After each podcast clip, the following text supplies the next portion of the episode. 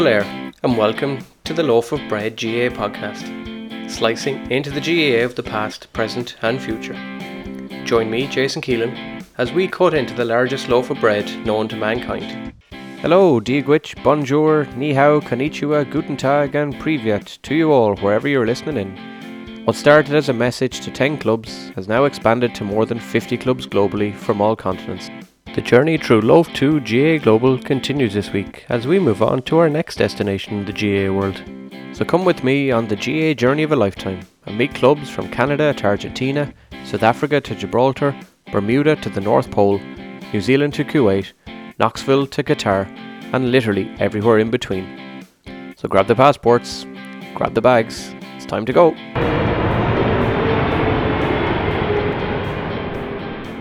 On Slice 27, I travelled from the paradise of Bermuda to the south of the USA and the state of Texas.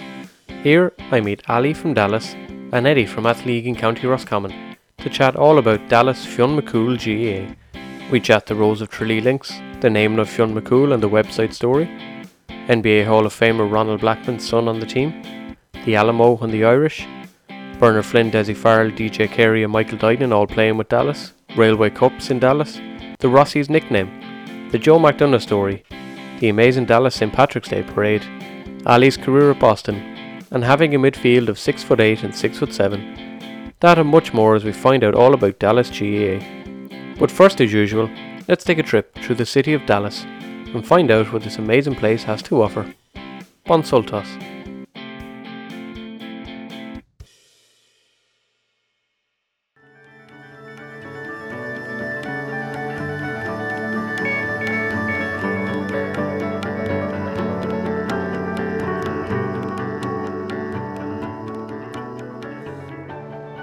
Today we fly from Hamilton and Wade International Airport across the southern US to the Lone Star State of Texas and the city of Dallas. Texas is the Lone Star State as it was once its own republic, having separated from Mexico in 1836. The Lone Star on the flag shows their independent spirit. Texas is just slightly smaller than the northwest state of Alaska in terms of land size, but is more than 60 times the population. It's also more than 8 times the size of Ireland. It also has an economy similar to that of India. Yes, the 1.2 billion population country of India. Everything really is bigger in Texas. Dallas is the ninth biggest city in the US, but is still smaller than state mates Houston and San Antonio. Modern, historical Dallas was part of an era called New Spain, belonging to the Spanish colonists in the area at the time. It was in 1821 when Mexico split from Spanish rule that they declared Texas as part of their own Coahuila y Tejas. Fifteen years later, the Texan people declared their own freedom from Mexico. The name Dallas has too many theories to go into, but most revolve around various people with that surname at the time. In 1845, Texas became the 28th state of the US, passing their vote by just a margin of one. Railroad construction helped Dallas hugely, and it became a booming centre for construction and production in America. During World War II, the Ford plant was located in the area and produced vast amount of transports for the US Army in their quest. Previous to these times, the area was, as you might expect, an agricultural stronghold, with many Native American routes passing through the area also. Modern day Dallas is often referred to as the Silicon Prairie or Telecom Corridor, as more than 5,500 companies in the sector reside in the city. Names such as T-Mobile, AT&T, Nokia, and Verizon are synonymous with the area, while J.C. Penney and American Airlines also call Dallas Fort Worth region home. Texas is famous in history for many events, and perhaps two are more familiar than others. Firstly, in 1836, during the Texas Revolution, about 200 Texan volunteers under the command of William B. Travis and Jim Bowie decided to occupy the fort and defend San Antonio against the Mexican army. Among the volunteers was the former U.S. Congressman from Tennessee, Davy Crockett. Leading a greatly superior force, General Antonio Lopez de Santa Anna surrounded the fort of Alamo and laid siege to it for 13 days. On February 23, 1836, the second day of the siege, a volunteer smuggled out a heroic letter from Travis calling for help from the people of Texas and all Americans, and concluding with the stirring words, I shall never surrender or retreat. I call on you in the name of liberty, of patriotism, and everything dear to the American character, to come to our aid with all dispatch. Incredibly, 15 of those who died in the Alamo were Irish, and today one of the seven flags at the Alamo Memorial is the Irish tricolour. At the time, Irish white immigrants made up the largest minority in the USA. Men like Sam Houston, an American with a grandfather from Antrim, fought to death to defend their territory. The cries of Remember the Alamo followed every shot, but the Mexicans didn't understand. The Alamo itself, a three acre site, was converted to a military site 70 years previous by the Spanish governor of the area at the time, a Dubliner named Hugo O'Connor. Clinton O'Neill, an Irish descendant, fired the first shot. Dairyman Robert Evans was the Alamo ordnance man. Others with names like Nolan, O'Neill, Carey, Jamison, Ryan, McGee, and Burns all held their Irish fighting spirit to the end. Before the siege, they were joined by a man, as I mentioned, named Davy Crockett, a leader now famous in US history, whose father John was Irish. Today, Alamo is a UNESCO World Heritage Site. And if you go to Enniscorthy in Wexford, you might find the Alamo Hotel. Why? Because many killed in fighting were from the sunny southeast county, including John Power from Ballygarrett. Sadly, the second event that Dallas is known for also has a huge Wexford link. Shots were fired as President Kennedy's motorcade passed through downtown Dallas. A crowd screamed and lay down on the grass as the motorcade went by. It was not known if the shots were aimed at the president. Repeat, it is not known if the shots were aimed at the president. Here is a flash from the Associated Press, Dateline Dallas. Two priests who were with President Kennedy say he is dead of bullet wounds. On November 22, 1963, President John Fitzgerald Kennedy was assassinated as he drove in his motorcade through Dealey Plaza in Dallas.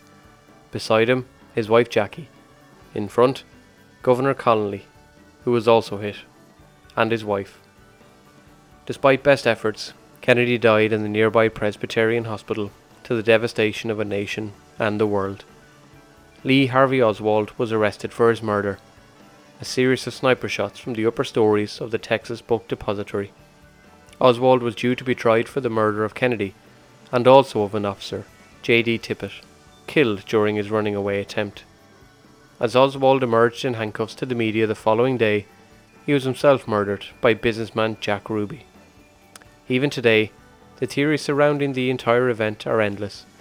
What isn't disputed is that the US lost its 35th president. Today, if you go to Dunganstown, County Wexford, you will find the Kennedy homestead, where President Kennedy visited not long before his death. Here, he met with relatives, drank tea, ate sandwiches, and mixed with the locals on the country farmyard, something the most powerful human in the world rarely gets to do. That visit in June 63 changed Ireland and inspired a positive attitude. Personally, my own links to Kennedy are evident, as my grandaunt Sheila Mullally was part of the design company who produced clothing for the family.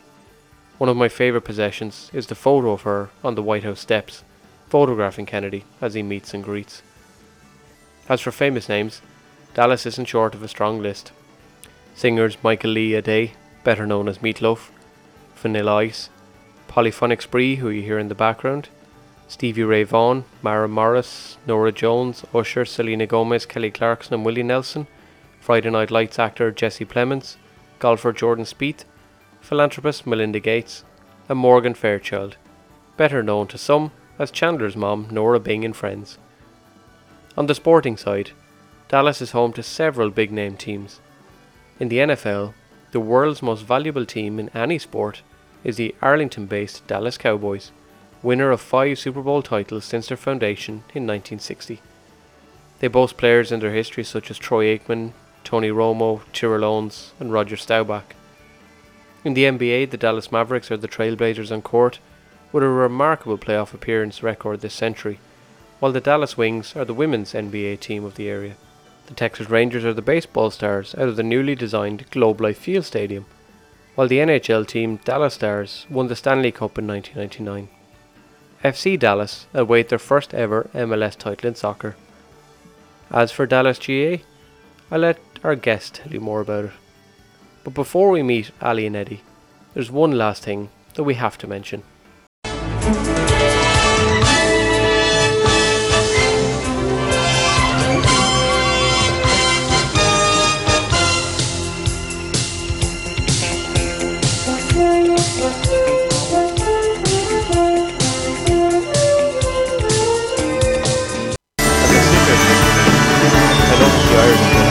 Father Ted t-shirt with the words I shot JR plastered on it.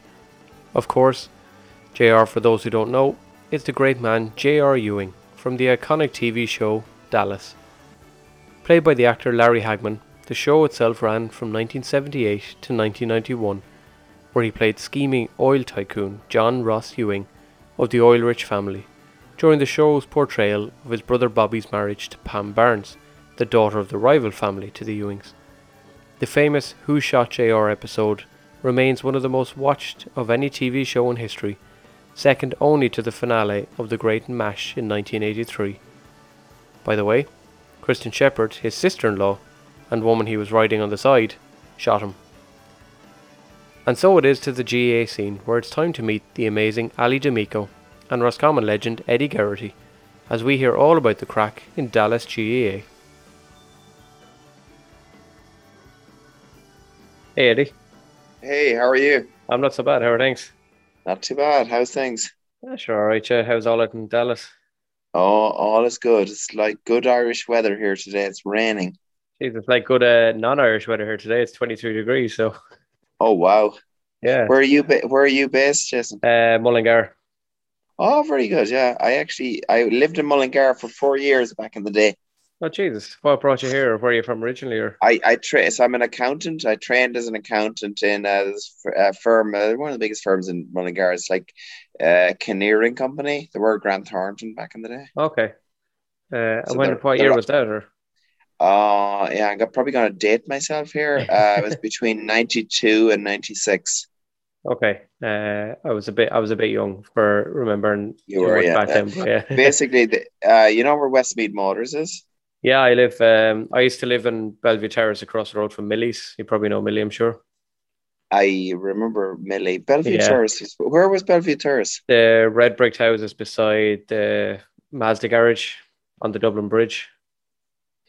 oh i do know where you're on about yeah yeah i used to Yeah. walk up and down that road just because I, I didn't have a car at the time so i, I knew quite a lot Yeah. so um i uh so i lived i lived in because i was young you live in different places and all sorts of stuff so i used i lived in different ends of mullingar place i spent the longest in was beside the office was you know those well they were new at the time they're like 30 years old now uh they were right behind the westmeath motors garage Uh, yeah. There's what's it called Bell, Bell um Bellevue. bellevue yeah it is Yeah. bellevue isn't it Yeah, my where I live now, like I've been in, I was in Dublin myself and my wife were in Dublin for the last 12, 13 years and yeah moved home. And now we live just up the road from Westmeath Motors, basically. Um, uh, hello, Ali, I presume, is it? Yeah, yeah, yeah. Hi, Jason. Hi, Hey, Eddie. how are What's you? going on? hey ali how are you Very fine, thanks. Uh, Jason, is my audio coming through okay? Oh, it sounds perfect. Yeah, that's that's the most Great. professional closed-in setup I've ever seen in my life. It's absolutely brilliant. Yeah, I, compared to I did when I was between jobs. I did some freelance voiceover work. I actually uh, got started in it because friends and I won uh, a top ten spot in an iHeartRadio contest for No podcasting. yeah, we did a, a scripted podcast about Mozart. And so we got a grant, we got a really fancy microphone, and we did a quick like self crash course on Google about like audio setup. So, like, yeah, I'm in my closet, but I wanted you to have like good quality audio for this. And this is like the deadest space in my house. So, Uh, and where are you originally from, Dallas? Then, Ali, or? Yeah so i was my my family's from a little bit of all over. My my dad's from ohio my mom's from michigan. I was born in florida but grew up in texas. Wow. and the reason i give you like that whole Yeah. convoluted thing is because dallas isn't a very transient city. A lot of people who are in texas are from texas and they've been from texas forever. So it's like i grew up in texas but i'm not one of these like seven generations back people Okay, yeah, that's fair enough. Yeah, so I I haven't been to Texas. It's I've been to about half the American states, but Texas Oh, isn't cool. one of them that um it's not one that I've been to, unfortunately. Ohio, I think I have. Florida, I definitely have. Um, Michigan, no, I don't think so. Um, I think that's that's one that's on my list. So I've got yeah, I've got a few years that are definitely on the list anyway. So, and what uh, what's the the GA club. How did you get involved in that? Or Uh, so I got involved uh, shortly after graduating from undergrad. I went to the University of Texas at Austin, and I worked at the sponsor bar for the Celtic Cowboys, the Austin club. okay, When I Hiss, hiss. By the way. what? he'd I already said given out hiss, about you. hiss. There are men. Oh rivals. yeah, yeah, They're yeah, the the- parish- yeah. Boo, They're the boo parish rivals. hiss. They're the local parish. They're Okay. 200 miles away, but they're the local parish. um yeah yeah no so uh anyway when i when i moved back to back to dallas where i grew up um you know friends had moved to different places it was just kind of like getting to know the city all over again and i needed to meet some new people i was teaching primary school music at the time so it was like yeah. either people i had known since i was eight or they were eight um so i needed to get out and meet new people and so um the the guys in austin were like, yeah, here's the information for Dallas. Go play football. You'll love it. I didn't even own cleats at the time. I did marching band and martial arts before I played Gaelic, never really a team sports Yeah. person. Not that I had anything against it. It just wasn't for me as a kid. Yeah, Um, I went to one training, fell in love, bought cleats the next day, and I've I've been coming to training pretty regularly ever since. that's amazing. Yeah, I should. Uh, like seven years ago now.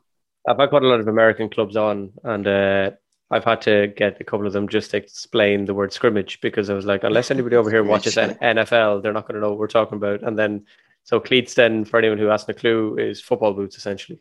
Bo- Boots. Yeah, yeah, yeah. yeah. um for for some of our american uh recruits uh, at least like when we're out in a pub and at the night out after the game or whatever um, we kind of have to do the reverse when they're like gaelic football what is that and uh o'connor El- elaine elaine no not elaine Yeah, Elaine. Elaine thank you elaine elaine Is that o'connor it? she when i first played football she Another was Roscommon woman. Oh God.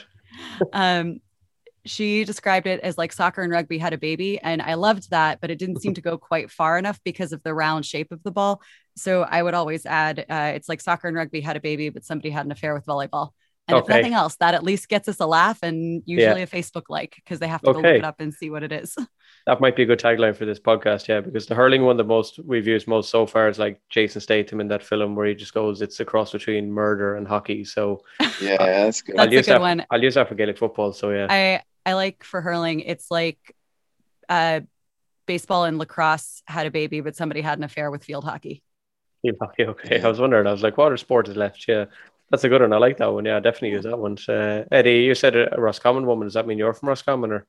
Oh, yeah, I'm from Roscommon. Yeah, Oh, yeah. I'm surprised y'all hadn't already talked about that. When I hopped on, Mm. you were talking about all the. So, I, all the so local Addy, I. I used to live. uh, So, um, Jason's from Mullingar. So, I lived in Mullingar for four years. That's where I was trained as an accountant. So I did my apprenticeship, if you will, and oh, gotcha. his, Okay. his stomping ground. So that's what we Yeah. were talking about when you came on. Gotcha. Gotcha. Uh, how- whereabouts in Roscommon are you from? I'm from so I'm from Athleague, but my oh, mother yeah. lives in Roscommon Town now. It's it's in the area around Roscommon Town. Oh yeah, sure. No, It's right on the Galway Roscommon border. So Yeah. Athleague, half sky. So we're we have big rivalries there. So both my parents are actually Galway, but they are still both at league. Or my father's no longer with us, but um, they're both still at the league because they just moved the other side of the parish. So my father Okay. always used to say, "We're blow-ins over here." So if we didn't get our Yeah. place on it, if we didn't get our place on a team growing up, it was because we were blow-ins and Galway people. Okay, that's fair enough. Yeah. And how'd you get from how the hell did you get from that league to Dallas? Via Uh, Mullingar. Yeah, good question. oh yeah, bloody hell, yeah. Mullingar's got a lot to answer for. Um, so I uh, so I worked as an accountant. So I ended up um, I ended up after I after I finished with Kinnears with Grant Thornton, I Hmm. you qualify as an accountant and then you go, you know, uh, as well as you kind of have your training finished. So I ended up going with KPMG originally Oh yeah. uh, in London. So I worked in London for a few years, and I ended up moving with them a few times.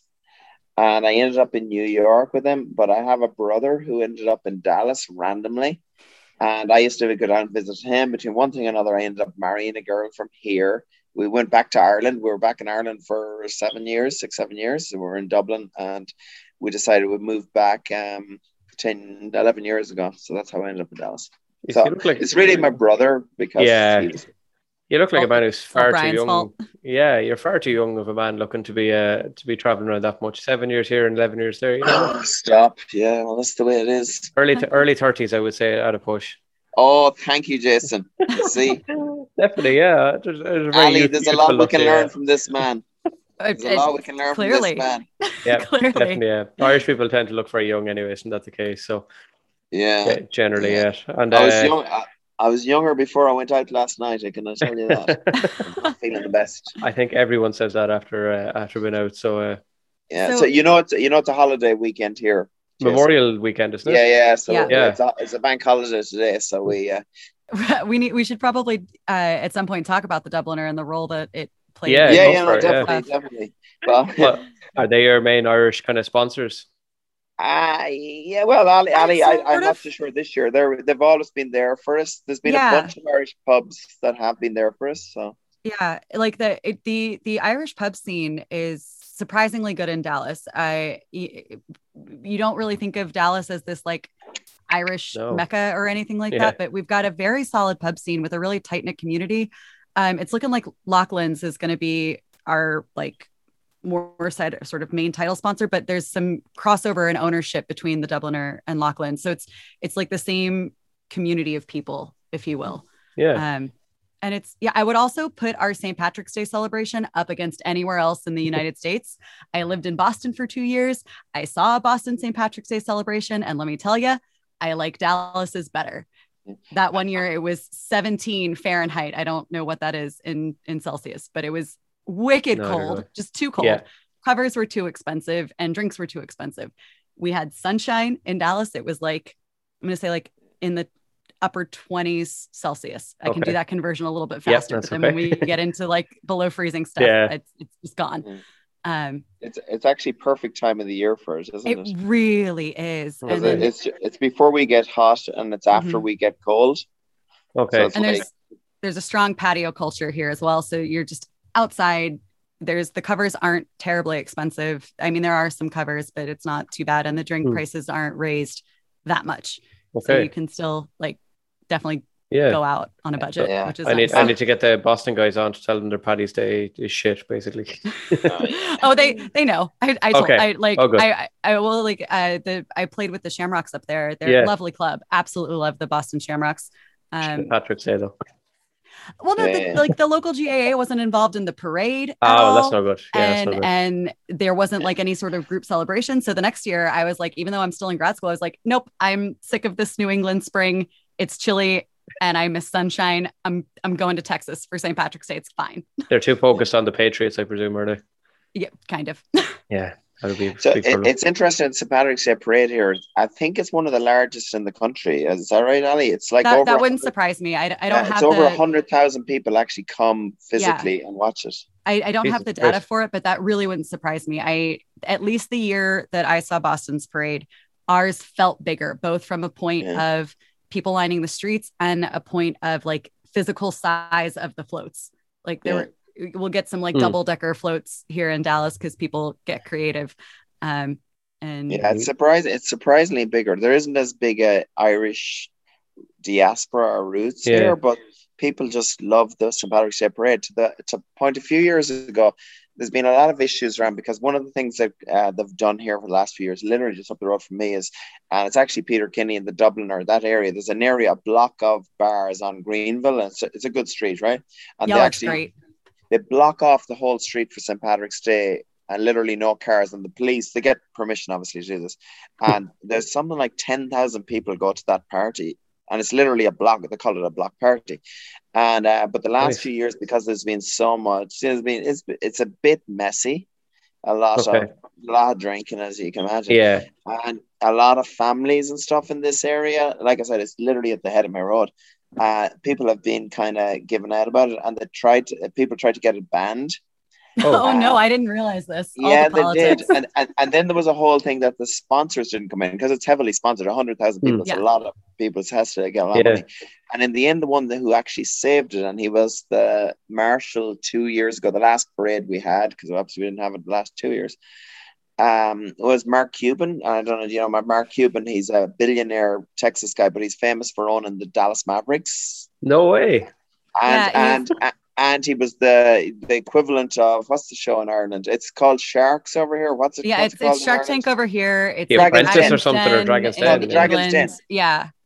Wow. And I So think he's like- he's- got one as well. Yeah, he's like there's a lot of people talking about him. There's talk about him going for president after Donald Trump. Oh, anything's, oh hap- anything's possible. Yeah. And he is definitely he's starting to be on political shows now. So he's a huge, large. He's one of these larger than life characters. But in fairness, I'll give him one thing: he saved the St. Patrick's Day parade because he literally just wrote a check and made it happen. Do you think he would play in midfield for you know? He's actually a big guy. He he's he's famous as well for the Dallas Mavericks for getting into rows with referees, oh, even though Oh, good. he's on the bench. He's he's a very involved sports He's owner, and involved. he's he's like not only like with his team, but with the Hmm. community as well. So as far as like larger than life billionaire sports team owner personalities go, Yeah. he's certainly better than Jerry Jones, the owner of the Dallas Cowboys. Like I'll take Mark Cuban any day. Well, if he's starting to rouse with referees, he sounds like a man who's made for the GA because yeah, yeah, no, what he you need to do. Yeah, yeah. Yeah, you should need, no, you need he- someone he- like him. Yeah. Actually, When I this never episode drops, about. we'll tag him on Twitter. yeah, definitely. Yeah. I never thought about that, Ali. He actually would be a good man to get involved. And we actually, surprisingly, it's a small community here, even in the business world. You'd Yeah. be amazed Yeah. how quickly you can get to these people. Six degrees Yeah. separation is probably quite quick in Dallas. It's probably say. tighter in Dallas. It's weird. Okay. So it's I like swear Mulling, God. like Mullingar then. It is more. I you, you you may not believe this, Jason, but one thing I found out from Dallas because I came here and I knew no one, Hmm. and literally people said, "Oh, nothing happens here as regards jobs or business that is online or whatever." Yeah, it's, it's similar to Ireland. You have to get out there and just Yeah. talk, start talking shite. As Talk it to people. Yeah. a word or something? Yeah, that's oh yeah, that's right. Yeah, talk shy to people. Yeah. yeah, yeah. So that, Yeah. that's that's So- exactly Dallas is a talk shite city. Probably So- the Eddie, I have a question for you. Um, so you came to Dallas and you didn't know anybody, and I know that you were one of the people that like helped found the club. So can you talk us through that kind of journey of like coming to Dallas? Not really, because Mm. whenever I've moved to a new city, whether that's Boston or DC or or wherever, the first thing I do is reach out to the local GA because I didn't Yeah, know yeah. anybody in Mm. those experiences. So I, I'm going. I'm going to give uh, lots of names here to the people that really. I was the one that actually took the baton as much as uh, things. So the actual founders of the club, and this is probably all. Most people don't even know this, but the club was. And so I came back here. I came here in July 2020, whatever, tw- 10, 2010. And the guy, it actually, in fairness, we talk, we talk about Austin, they're our main rivals, but the main reason we exist is Austin and Pat Dub. I don't know. He, he if, as regards your podcast, Pat would be a really good guy for you to get on because Pat Okay. is Mr. GA, I think, in America this stage. And he's, he's still like Pat's 45 ish, he's or 40 ish, so he's still relatively young, uh, according to me and us. So. he's, he's also very active in like not only the Texas GA but the Southwest GA as well. Yeah. I- Okay. I- reach out to him. I'm sure he'd be Yeah. happy Yeah. to be on. Yeah. and I, I don't even know I don't even know does he have official positions at this stage. But if if I wanted something done in Austin, I'd pick up the phone to Pat. Do you know such and such? Yeah. He's one of those guys. He's a really good guy. So Pat actually, so they had a club down in Austin, and they had started to get going a bit, and they started to get a bit better. And uh, Kevin McCann, uh, who was one of our guys here. Kevin actually, Kevin is a, he's from Tyrone. He's a Hmm. lunatic Tyrone man. In fact, mad into his football. And he was in his twenties, and he wanted a bit to play a bit of ball. So he reached out to the Austin guys. So he started playing football with Austin, even though it's 300 miles away. I know it Yeah. seems weird, but th- that's what you have to do. And just through that, that uh, Pat asked uh, Kevin, he says, says, Jesus Christ, it'd be great if we had another club in Dallas or, or you know what I mean, Yeah. even for a challenge game. Is there any way you could get a challenge? Because we're playing the Nationals in a few months' time. It'd be great to have a few challenge games, even if there wasn't that, whatever. So literally McCann decided he started ringing around everybody, and we didn't even have we didn't have near enough Irish people, and that's why our probably club is a little bit more diverse than most Mm. clubs. We just don't have the numbers. Um, and uh, he started reaching out to Aussies, Irish, over 50s, under 20s. It just was a myriad to get 15 players on the field. And actually, it's funny now. I, I saw somebody posted on Facebook because it was 10 years ago last year, the first game of Fionn McCool's. Right. And I, I guarantee you, Ali wouldn't know hardly any of them. And most of them never played again after that. Wow. It was just because there was Peter Holland, there was all these guys, and they're all local businessmen that happened to be Irish and they played football 30 years ago. So they, they were giving it talks. So we ended up having a challenge game. That was before me. And then they ended up, okay, obviously Austin hockey does. But in Yeah. fairness to the Austin guys, they took off all their players at halftime and stuff like that, as you do, right? Hmm. And then we decided we'd have another challenge up here, and then it happened up here. And then I came over literally then that month. And the whole idea was challenge games for Austin, and then that that October November uh, we kind of got together uh, down in Austin. A few of us went down and um, kind of talked about doing something like uh, Texas Championship Hmm. sort of effort. And uh, it's funny, Johnny Zimak, who you probably know, Ali. Oh yeah, I love Johnny. John, Johnny turns up at this thing. Johnny's like a lunatic. He, I, Yeah, I love yeah. him, but he's a lunatic, right? He's a guy that literally will go to the moon and he'll end up being Neil Armstrong because he's daft enough to think he can be, right? He turns up at this meeting, he hugged the whole meeting. And there was no club in Houston. He didn't have any players, he didn't have any committee, but he was telling us all how to do it. You know, and that's Johnny. And it was I like mean, Houston's got a club now, though. Yeah, exactly. yeah. It's because of him, because you know what I mean. Uh, and so it's kind of that's how we ended up getting together, and very much from the start. Oh, sorry, I missed one thing. We did go to nationals with Austin the first year, Okay. and we we scraped a team together to go to nationals a year after that, and we teamed up with Austin in the hurling. Right. So weirdly enough, I'm from the Galway Common Oh my God, we so I- actually did hurling things. oh, yeah, Jason, no, we, we, we- our club is not a hurling club. I mean, yeah. we would love to grow to be a hurling club. We just haven't been able to generate the interest in the same way we have for football. but the reality was Austin wasn't either. It's just Yeah. we both had football teams, and Pat Tubb says to me, he says, "Would you have a few hurlers? We want to put in a hurling team because most of their guys were hurlers that just were from they were very much Cork Limerick guys." Yeah. yeah, yeah. and uh, they said, "I said, well, I actually, I actually played for Roscommon back in the day. I melted Ah, swing a hurl." So it's all good. And then I got two or three others. So there was about five of us from Dallas. And that was enough to get a squad of 16. Yeah. And it's funny to just give you an idea of the levels of it. My brother Brian, and Brian is 55 or 6 now. So he was, that's 10 years ago. So he's 45, 46. So he was playing. And yet on the same team, we had Adrian Mannix, who a year later was on the Cork panel in Ireland. Right. So we had Really? a I didn't know Adrian of went on- talent. to to do that. I What? I, I I worked well. I didn't work. Um, I met Adrian on a summer that he he and some friends were Okay. on a on a J one while I J1, was yeah. working Yeah, at, yeah. at the pub. I didn't know he went on to play hurling at such a high level. That's awesome. Oh yeah, but Adrian, w- when he played, like by the way, we were playing Junior B in North America, so you Oh, can imagine he was pretty good. And fair, Yeah. What a in ringer. It's funny over the course of the weekend, I got pretty handy myself. I got the old, you know, the, the old knack back, and we had another guy, his best friend Sherman O'Connor, who had also played like, intermediate. Oh, Sherman, I love Cork. So these were, you remember these guys? You know, Yeah, yeah, yeah. No, it was it was guys. Adrian Sherman and I think the other guy's name was Mark. And uh, the three of them came over the same summer. Mark wasn't a, a footballer. Mark In fact, went. He wasn't there. He didn't go to nationals. He must have left before that. Possibly i i remember i i went uh on a study abroad to england after that summer and so i i hopped over Oh, to right. ireland and i went to visit them and sherman and and adrian were playing a game but mark wasn't so mark took my friend and me to Yeah, go watch okay. this match Yeah. and then we went to this like little cul- cul-de-sac of pubs uh, afterwards and it was just the first time i ever had a hot whiskey I just it was just such a great experience overall. It was really great to see this like the sport played at a high level, but also in such a Mm. community Yeah, yeah. space. That's amazing. Yeah. Yeah. Yeah, I, I think Mannix. So uh, to give you an idea how good uh, Mannix was from, uh, or he is still is. He's down still down in Austin, by the way. But Right. um, he um, he was he was a top underage player in Cork, and he played for a, a junior club, I think, or Okay. intermediate. But they ended up winning the intermediate championship. But they were literally flying him back from Austin.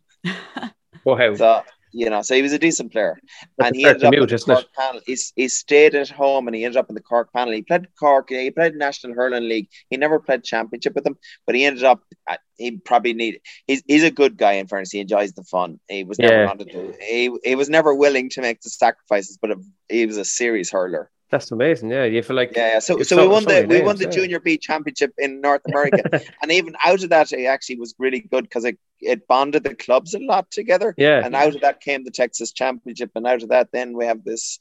uh, It, it- it's funny. Then it grew to a, a, a rivalry at a point. They they were way better than us, and then suddenly we got a bunch of guys in at, at a time. John Widge, Mihal Cahill, they all came at the same time. I'd like to give you an idea, Mihal, uh, Mihal's uh, sports. He's a PhD in sports science, and he's over Oh, wow. here. He works for elite sports league. So he's actually on the books of Donegal. He's actually their chief advisor in sports No science way. for Donegal GA now. Yeah, there's actually an article about him on the Independent. Now he's the best self promoter ever. But he's a really good guy. But he's very, he's obviously very knowledgeable about sports. He he coached Clare footballers under Mick O'Dwyer when Mick was last coaching. Wow, Miko. And that was oh, that was when he was in his early twenties. Now he's he's, in- he's still in his only in his early thirties. But he's a good guy. But uh, so we we, have these random people pop up. Yeah. And in fairness to Mihal, um, Mihal's been a huge driver of on the field stuff in the last eight, seven, seven, eight years. John Widgerley was another guy. John played for Cork for years, or in football. He, in again, he's a guy that maybe played some championship, mainly, and it was around the time that Cork won the All Ireland. So he was, he's a top footballer. He's one of my best friends. He lives, literally lives around the corner That's- but yeah. he's um so we got those we were lucky enough to get those guys randomly dropped off a, a spaceship into us at a time when we needed somebody and then suddenly uh, we start a few of us who were in local businesses we started recruiting J1 students of course you did. yeah but Uh, we, we did it in fairness to us we did it in a better way we never it was never for the summer it was for a whole year Okay, that's fair yeah, enough. no, yeah. I, I, do- I do remember that. We never had, we very rarely, in, in my memory anyway, have had people come over for just the summer. It's always Hmm. been minimum six months.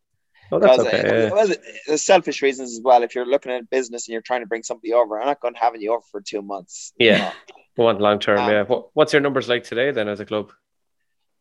Um, I- They're getting you- there. Yeah. Yeah. So, so that was probably when the club was like at its height. And Eddie, I'd, I'd still love to hear a little bit more about the origin story of the women's side of it. I, I'm learning so much about the origin story of, of the men's club, and some Yeah, of it so I I. knew, but some of it I didn't.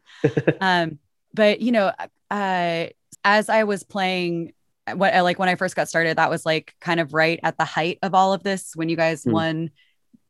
It wasn't junior C, it was junior B championships, wasn't it? Actually, like- it was junior C, but then the Oh, okay, it was junior. C, but it- we played junior A and nationals now, and it's funny. Uh, Yeah. Well, no, like the, in in- the last time Yeah, it was in Boston. That was my Yeah, first season. it's funny. Junior C back then, they had all the teams in junior C, and there's very few teams in junior B and junior A. They Yeah. kind of met it more, whatever. So now we're in junior A, even though we never won junior B. We Right. got floated up there, and we ended up in the final of junior B the last time we were national. So we're obviously Okay. Decent enough. Yeah. But um, but like we weren't recruiting in quite the same way. There No, there no. were some more um some other sports leagues kind of popped up. Um rugby was getting very popular, Aussie Yeah. rules was getting popular. So there was just um more and not more limited resources to pull with, pull from because Dallas is a big city. We just weren't seeming to tap into those Yeah. recruiting options that that Hmm. some of those other sports were. So it was it was low there for a minute and and I was in Boston at the time, but it seemed like just from keeping in touch with the club and everything that the women's team kind of carried the club for numbers for a while. And that was even like right as before I would before I went right before I went to grad school, we would have a co-ed training and you'd have like almost twice as many women as men. And so we would do a co-ed training just to get everybody Mm. moving and Yeah. practicing those motions and things. Now the shoe is kind of on the other foot. The men are doing like absolutely fantastic um, with numbers. They they're getting people Yeah. out. We've been able to collaborate with one of the Aussie rules clubs um, and and bring their lads out to sort of help with numbers and just kind of get, you know, we will go to their golf tournament. They'll come to our golf tournament, kind of that sort of a friendly relationship. Um, but I'd, I'd say I'd say we're we're getting there. It's it's coming out of quarantine is really helping as people are looking for stuff to do. They want to be outside. They want to be active. They don't necessarily want to go back to a traditional gym. Hmm. Um, so we've we've been able to get there, and thankfully we've always been able to field both clubs. Like we've been able to register with the USGA with enough numbers for that. Now, have we always been able to get a team to travel Yeah. somewhere? Travel's a little trickier, especially given the size of the US, Mhm. even given the size of Texas. yeah, Um, it's huge. but it's it's we still have a good core group of people consistently coming out Yeah. and Okay. um, that that kind of goes to one of the reasons i like having a co-ed club is that we can pull resources like that if recruiting's down one year for one side the training numbers are still up because you've got the other side and, and Hmm. vice versa there's just a lot of support there rather than trying to pull from the same resources of like sponsors and Hmm. and yeah. field space and things like that Yeah.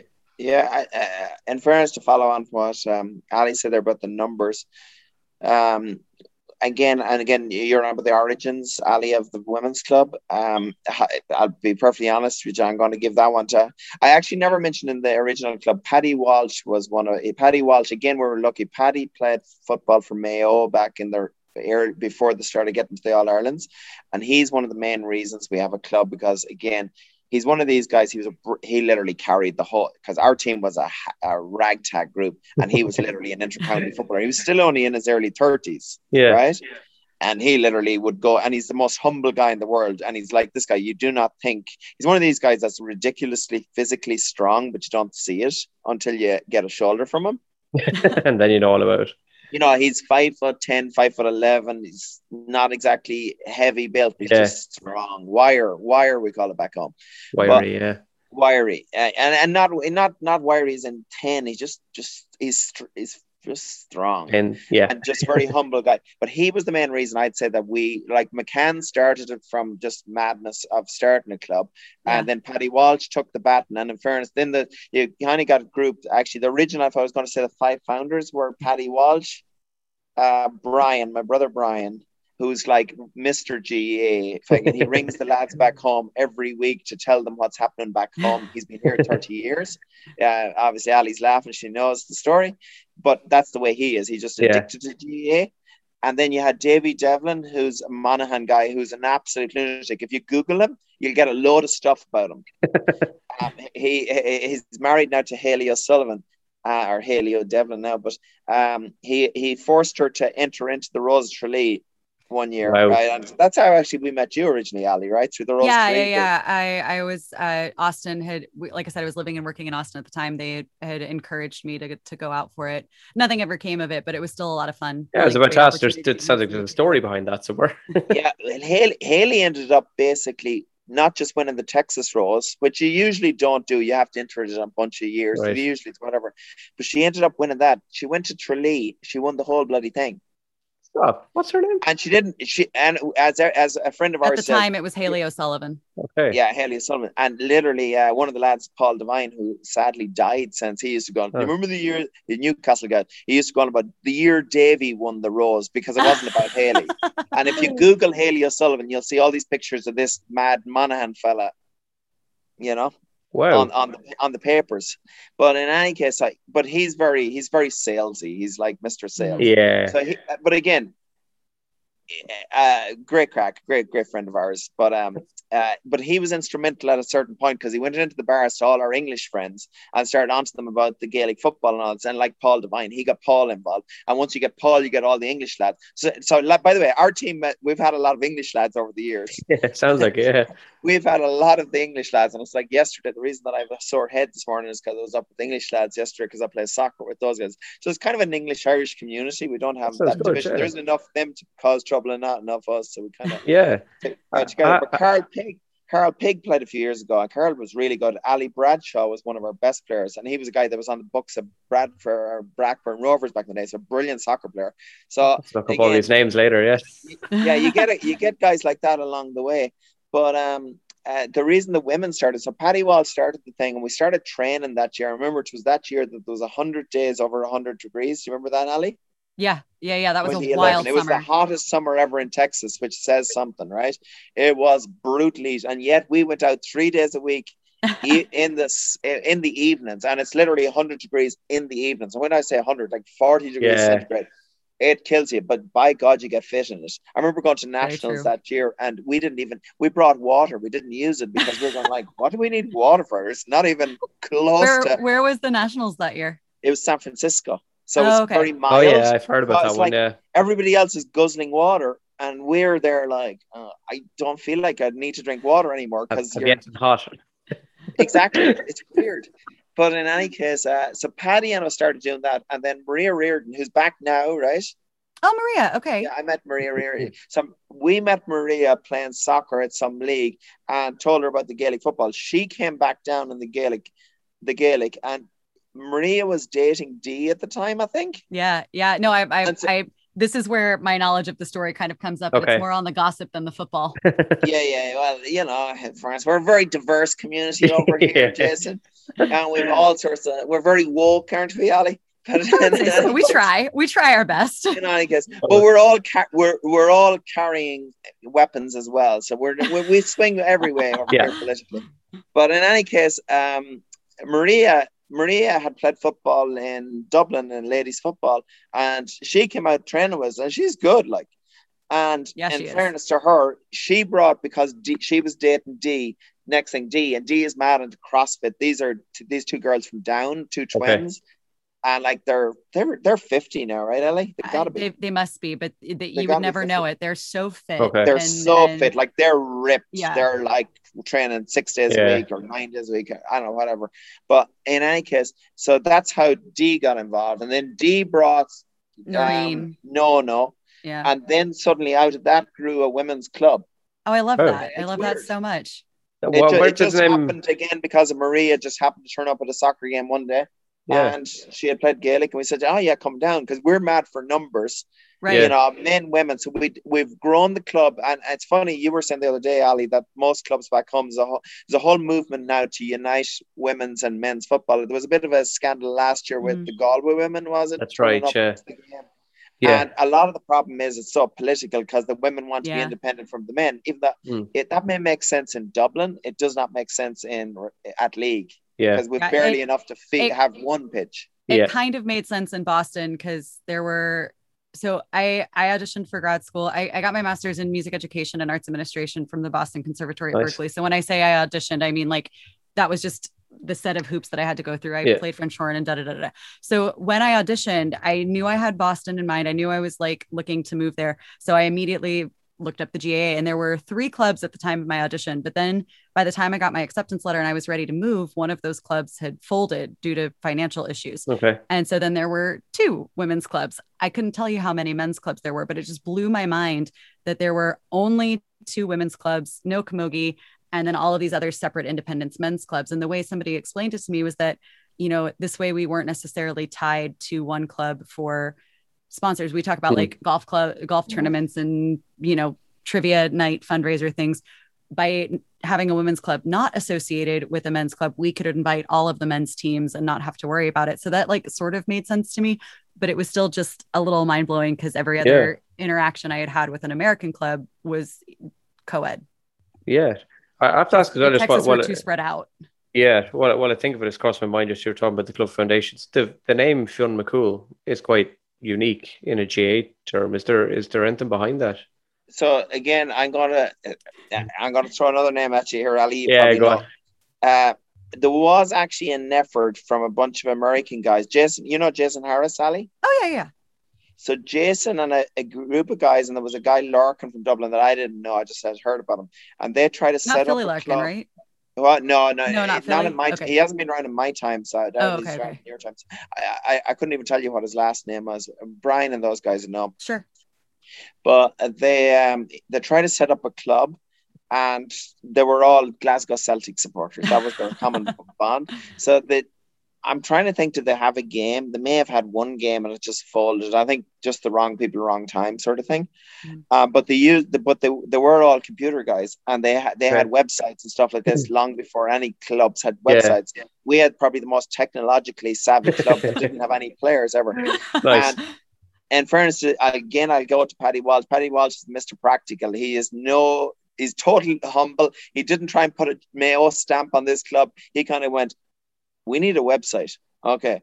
and he started Googling and he went, there's already a club in Dallas. And then he went, no, no, that club folded. Hey, they've already got a website. We're going to take it and we're going to call our name. We're going to call ourselves Fionn McCool's because that's just Brilliant. the easiest path to the next step. That's it. how it became Fionn McCool's.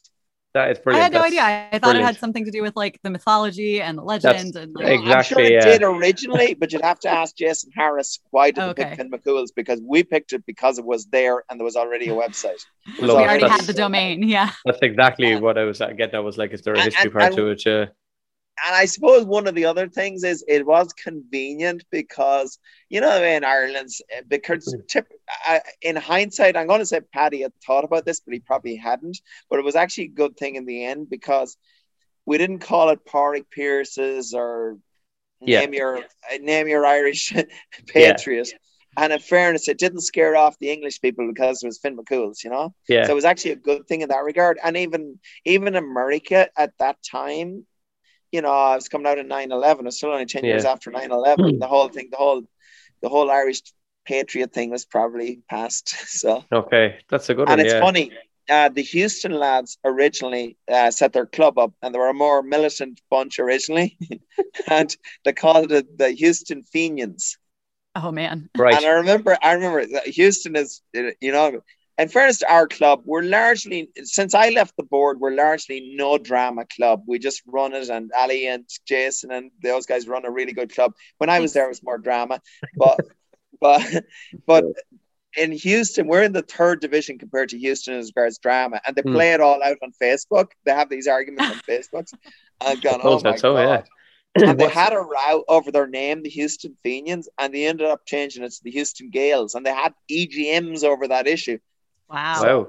What's So the I'm going to give rivalry? Paddy Walsh more credit. He Yeah. saw all this coming, and he just went for the most benign name you could come across in Ireland. Fionn Paddy McCool. Walsh sounds like a sounds like a hero. I have to ask as well, since you mentioned uh, Austin, all them. I had Adrian uh, from San Antonio on. What's Oh, Adrian's a great guy. Oh, He's a really nice. great guy. yeah, Is Yeah. there much much rivalry with them?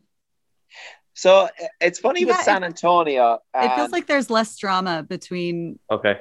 it's it's it, it kind of uh Eddie, sorry I interrupted you. Um it sometimes it has felt like the other clubs versus Austin sometimes. Okay. And and I'll I'll let I'll let Eddie get into get into some Uh, of the there has been a bit of that, but I- I'll be honest, yeah.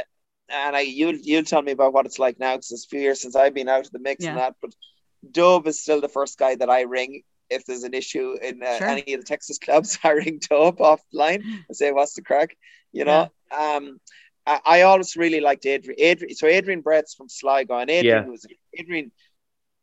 In fairness, uh, Adrian's knees went in the end. Uh, Boy but said, yeah. Adrian is a really good footballer, right? Mm. And but he ended up in San Antonio. I don't even know. I'm trying to think how did he end up down there? Was it a bank or something? I I don't know uh, randomly how he ended up down there. But he grew the club there. They have a really strong Irish connection, stronger than any other of the Texas cities hmm. because of the Alamo. Did you know 14 of the people that died in the Alamo were from Ireland, born in Ireland? I didn't know that. No. Yeah, Well, they have they yeah, have a section with like flags from Okay. honoring from where all the people were from. Yeah. And there's only like 150 altogether. So it's a huge proportion Yeah. are actually Irish born people that died in the Alamo. And the Alamo is right in the center of San Antonio. That's how the city grew up. And also, I think uh, the San Patricios and all that, I think they kind of call themselves. A, so they have all these Irish ethnic, uh, cultural groups down Hmm. there. And apparently, there's a lot of politics around it down there because it's no. probably got a, it's probably more Boston than Dallas because Oh, we don't okay. have Okay. any of this baggage Yeah. Yeah. but um uh their club kind of grew out of that but adrian was the link to football and i think since adrian left it's, they've never really they've always had a lot of people involved they've had they've been much better at getting americans than us Okay. Mhm. but I, by I'd the say same token they've never been competitive Okay. does that make Yeah. sense yeah. if we sent out our there was times we went out we sent out our second team and we'd hockey them Okay. they've never, and I, particularly since Adrian would literally take us on his, on his own, like Paddy Walsh used to for against us against this. So it's a little bit like that. And they've never really, the, ver- the very few Irish people in San Antonio, and San Antonio is right beside Austin. They're Yeah. very, they're neighboring cities. it's about an Um, hour apart from one another via car. Yeah. Okay. And Austin's considered a really trendy city. It's a good Mhm. nightlife and all that. And any of the Irish kids that come over here or whatever students, they all go to Austin. Okay. Oh. so that's funny, So- yeah, because I, I actually the reason I, I thought of him was um I randomly had a missed call from him earlier, and I was like, that's very random, and uh, I actually thought he was coming to like give me some dirt on you guys and like ask him this, Oh, yeah, ask him yeah, this, but no, he wasn't. He lost his phone and he was so he was rigging like last numbers or something on it. So yeah, that's I was wondering. I was like, no, he's a, he's a really good guy, and He's uh, the guys guy, aren't. At first, we get on well, but all the clubs get on pretty well. In fairness, I, I- like I said, I, I would say probably there more were, drama in Austin. Or Yeah. sorry, Yeah. Austin are always the best players. Houston have the most drama.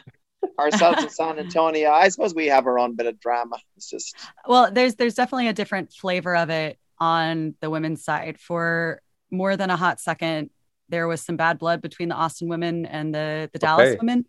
Um, and that's mostly because it was like siblings who would get sick of each other for Okay. a real long time. Like most of the years that I, I've been playing, Austin and Dallas were the only women's club within a 10 hour drive. The next closest Okay. women's team was in Denver, Colorado.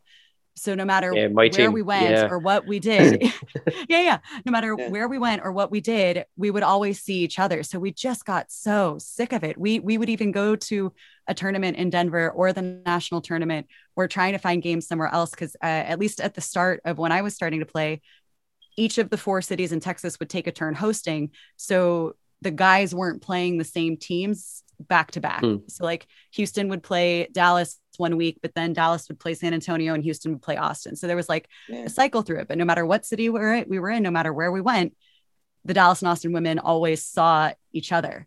And so I, I Yeah. can I can tell you uh, so many times at nationals we would get so fed up because like we came all this way to do this thing and we're just playing the same time. So not Yeah. the not the nationals in San Francisco that Eddie was referring to, but there was another one more recently where it was like one of the hottest Labor Day weekends on record for San Okay. Francisco. And we still had to play Austin. And we were like, oh my God, if we wanted to play Austin in Yeah. 97 degree heat, we would have just stayed home. Yeah. Yeah. Um, but thankfully that's that's starting to dissipate. Like new new fresh blood is coming in on both Yeah. sides. And so I'm I'm really thankful that we're starting to kind of put that behind but it was really just like a lack of women's clubs. I remember both of us both of the clubs were so excited the day austin and san antonio announced they were going to try and get a women's club going. And Hmm. uh, they're they're getting there. They're uh, they're they're still registering as like a combined team for a lot of things. But like hey we'll take it. Both austin and dallas were just like what can we do to support this? We're so Yeah. excited for just fresh blood. I I think one of the other problems with that too, Ali, and was that they're trying to force so that the Southwest Division A oh Southwest no is- oh, now we're going to get into national national Yeah, so- drama and i'm here for it the, the Spill the Southwest tea, Eddie. Division geographically we stretch from Louisiana through to Southern California. It's a continent, right? Only a small We're the- area. we're we're considered like a county or a sub county. It's like the mid south region of Roscommon where you have fucking twenty clubs within ten miles, right? And and sometimes I feel that some people up in Boston are making decisions that are just not. They're Well, just 'cause they they're don't so realize. used to New England.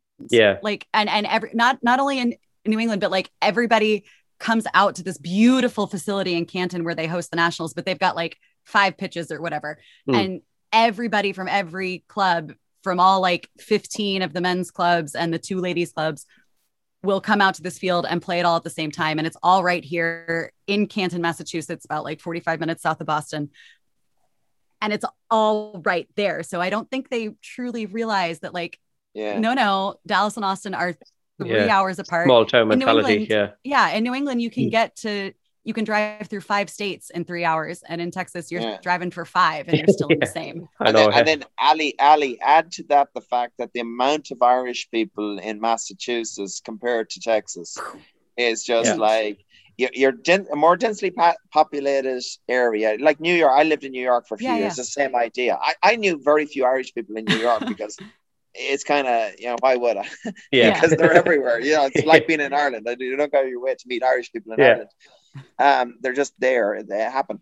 But but my point is, everything is close. You know, everything is like I used. I used to be annoyed of going. I never actually played in New York, but I used. I went up to a few games back in the day, and I'd be going, oh my god, this is like forty five minutes on a subway. I never leave Manhattan. I never leave Manhattan. This is ridiculous. This better be a right good game. And then you go from that to it's taken two days to basically play a game Yeah. against Austin hmm. because you have to stay overnight and stuff like that. You literally have to think about staying overnight to any game. Yeah, it's pretty tough. It's it's it's not like here, you know, you could drive Yeah. like Dublin are playing Donegal, you know, in the league final. I know it'll Yeah. be over by the time this goes out, but like they were having a neutral venue because they said we didn't want them to travel too far. Like whereas like a lot of people yeah, in college yeah. used to drive home to Donegal on the weekends and back to Dublin after. Like so Yeah. Yeah. it's, yeah, it's pretty exactly. short. Yeah. I, I gotta say, I, I had an ex- this isn't a football experience, but this is just like an Irish Texas experience. So Okay. I, I had that study abroad in London, and because I had worked at the pub before my study abroad started, I actually flew into Dublin All right. um, to visit friends beforehand that I had met working at the pub. Um, my accommodations in Dublin fell through, but my friend was like, "Hey, come to Galway." Like I stuff fell through in Dublin, but like come to Galway. Yeah. crack. Like we'll have the best time. Just come to Galway. So he gives me information to to get on the bus from the airport in Dublin to Galway. Jason, it blew my mind that I was from literally one side of the country to the other in less time than it took me to get from my apartment in Austin eh, for college to Yeah. my parents' house. Like Yeah. with a stop, let like for lunch, Yeah. less time. I was like, oh my God, I'm on the other side of the country. And. I'd it's still be it's like that right now, This yeah like and even even the roads like if i don't know how many years ago that was but like you can literally go Yeah. dublin to galway now uh, with the last set of traffic lights you hit are on the edge of dublin and you can go across the country without stopping the car basically so Yeah. like all of that to bring back into the Southwest Division, spanning from Louisiana, which is just east of Texas, all the way to the West Coast. that's like a That's a lot of three week space. road trip Yeah. It- it- yes, yes, it is. but but uh, so largely southwest was considered a developing area which Yeah. we still are like I, large I would say that's accurate because there's, Yeah. you know, the clubs are dotted so far Yeah. apart, mostly in major cities. and the thing is um the, I guess they've seen like Austin in particular. Austin have literally won intermediate football and intermediate hurling. They've never Yeah, went the senior in stars nationals, sure. okay but they're literally the best at the rest of the country. They're probably the best. Or I would say Austin over the last four or five years, they're probably the best club. That's a proper club, not Okay. a by Diarmuid Connolly in sort of club. sort of thing. Do you know what I mean? And I Yeah. don't mean that with the. mo- i know yeah i know what you mean yeah Model they No, have they're, up there. they're majority homegrown players. Yeah, I, I, I, it doesn't make any sense to me how you can build uh, an organization based on bringing over players to get uh, Ali Ali D'Amico and Eddie Gershi get dropped in the summer then because Yeah. you know it doesn't make Yeah. any sense. No, I don't know it- how it helps anything. It's been going on for forever though. Like um, I had the guys from Jersey Shore on, and um, Oh, nice. Pat Pat was on, and Pat is like you know originally Donegal man, but he told me about you know playing back in the the '60s in New York, and he said the Derry New York team were they were playing them in the final, and they uh, rang they you know someone got word that they brought over this fella, you know to play with them, and they rang Pat and they said Pat, look, you're gonna have to take this fella. Apparently he's handy enough. And Pat was like, okay, no problem. Yeah. So Pat rocked up and uh, Pat was marking Pat Spillane. Yeah, So like the you know the, the icon of the GAA at the time, I the know. greatest player one of and the like players. yeah, Pat But I'll tell you a of story. the head to start the game, and Pat Spillane disappeared, and that was the end of it. So Yeah, I don't know. Have you ever been in Roscommon? There's a, a bar called Down the Hatch. uh, I've been Roscommon. I try and blank it out when I go there. Though. All right, uh, uh, down, down the hatch is uh, it's owned by two guys. One of the guys is um, Seamus Hayden. So Seamus Hayden was midfield for Roscommon for a Okay. decade at the time when Roscommon were in the 1980 All Ireland final. So he's Right. one of the one of the top midfielders Yeah. in the country. Nicest guy you could ever meet. And I'd anytime I'd be home, my mother's house now is right beside so I'd go in there for a few pints. Hmm. And Tuesday nights we just talk GAA and stuff. Yeah. And he'd be, obviously, because I'm in America, he'd be telling me all the stories. He literally, and this is in the middle. This is when uh, Roscommon were league champions. They won three or four in a row, Connachts and whatever. Hmm. In the middle of all of that, he used to go over different weekends if he didn't have a game to New York or Philadelphia. Pick your place. He used to play for different clubs, different different weekends. They'd fly him over, Christ. And it's like. How does that make any sense to anybody? It Yeah. made sense Well, to him. no, I mean, no 23 or wonder- 24 years of Yeah. age. No He's wonder that that third club, that third ladies club in Boston went under financially because that like that that's It what would them. happen. Not to Mm. the same extent as it would on the men, but like Yeah, the the Shamrocks as an organization had like a house that they would rent for the summer for wow. the girls. They would try and get them hooked up with like summer jobs and things like that. There wasn't as much in terms of like stipend or actually like flying over because we didn't Yeah. have that kind of money, but there was that same idea of like we're gonna bring in all of these other players. So it, it's interesting with the like with the pandemic and everything that's happened and sort of the lack of ability to travel internationally like that. I it'll be interesting to see what some of those clubs look like Hmm. at the national tournament this year. Yeah, I, I, well, I would say from experience, if, if the Shamrocks and um, the other club, whose name escapes me at the moment, want to combine, they def- I think they would have enough homegrown players between them to field an excellent team. Okay.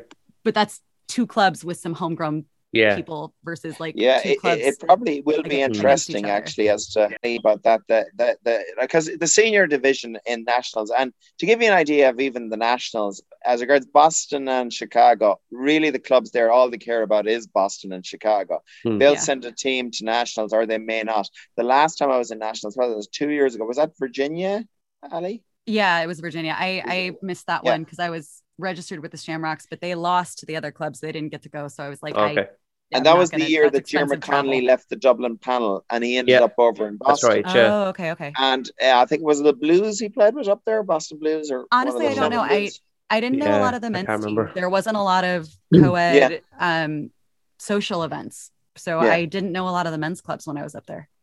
So, so in any case, they they whatever team he was with won the championship. Hmm. Surprise, surprise. Um, but I mean, this is one of the best footballers probably ever in Gaelic Yeah. football, and just and he's peak fitness. He wasn't like he was 30, 45. Yeah, get him on for the podcast. yeah, he Yeah, was pretty yeah. good. Yeah, he was pretty good. Um, but they didn't even send a team to nationals that year. And I do remember this drama. Yeah. Yeah. And they did, and nobody like. And in fairness, I was looking forward to seeing Diarmuid Connolly in, in that setting. I'd like, I, you know, I, I, I love the game and whatever, and it's great to be able to see a player of that magnitude in a, in a lower level, just to see Mm. how good he really is. He probably, you know, it's low. It's great to see these. I remember Paul Mannion a few years ago played in Chicago, and I seen him, and we all went to see him. You know, you just watch Yeah. him, just watch it. That was before Paul Mannion was Paul Mannion, actually Hmm. he was more known as a soccer player, I think, than he was a Gaelic player. But um, it's great to see. But uh, and I don't blame. By the way, I don't blame Jim Connolly for this at all. But the club never even sent a team.